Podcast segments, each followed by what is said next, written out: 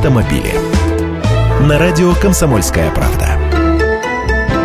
Здравствуйте! По следам запрещенной тонировки двинемся. Не так давно, кстати, гаишникам запретили снимать за это номерные знаки, но штраф остался прежним – 500 рублей. И гаишники иногда проводят рейды, измеряют светопропускную способность стекол специальными приборами БЛИК. Водителей наказывают. И иногда решают, что лучше перебдеть.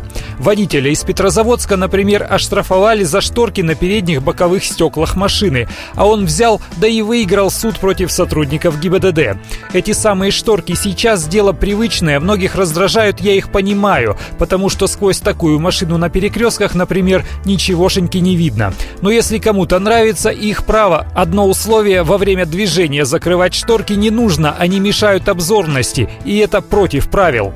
Тут есть вот какая тонкость. В статье 12.5 части 1 3.1 Кодекса об административных правонарушениях говорится только про стекла. Запрет звучит так. Управление транспортным средством, на котором установлены стекла, в том числе покрытые прозрачными цветными пленками, светопропускание которых не соответствует требованиям технического регламента. Сюда шторки не пришьешь. Но есть еще наличие определенных неисправностей и условий, при которых действует запрет на эксплуатацию транспортного средства. Это статья 12.5, часть 1. Там тоже штраф 500 рублей предусмотрен. То есть формально гаишник придрался правильно, если шторки были закрыты.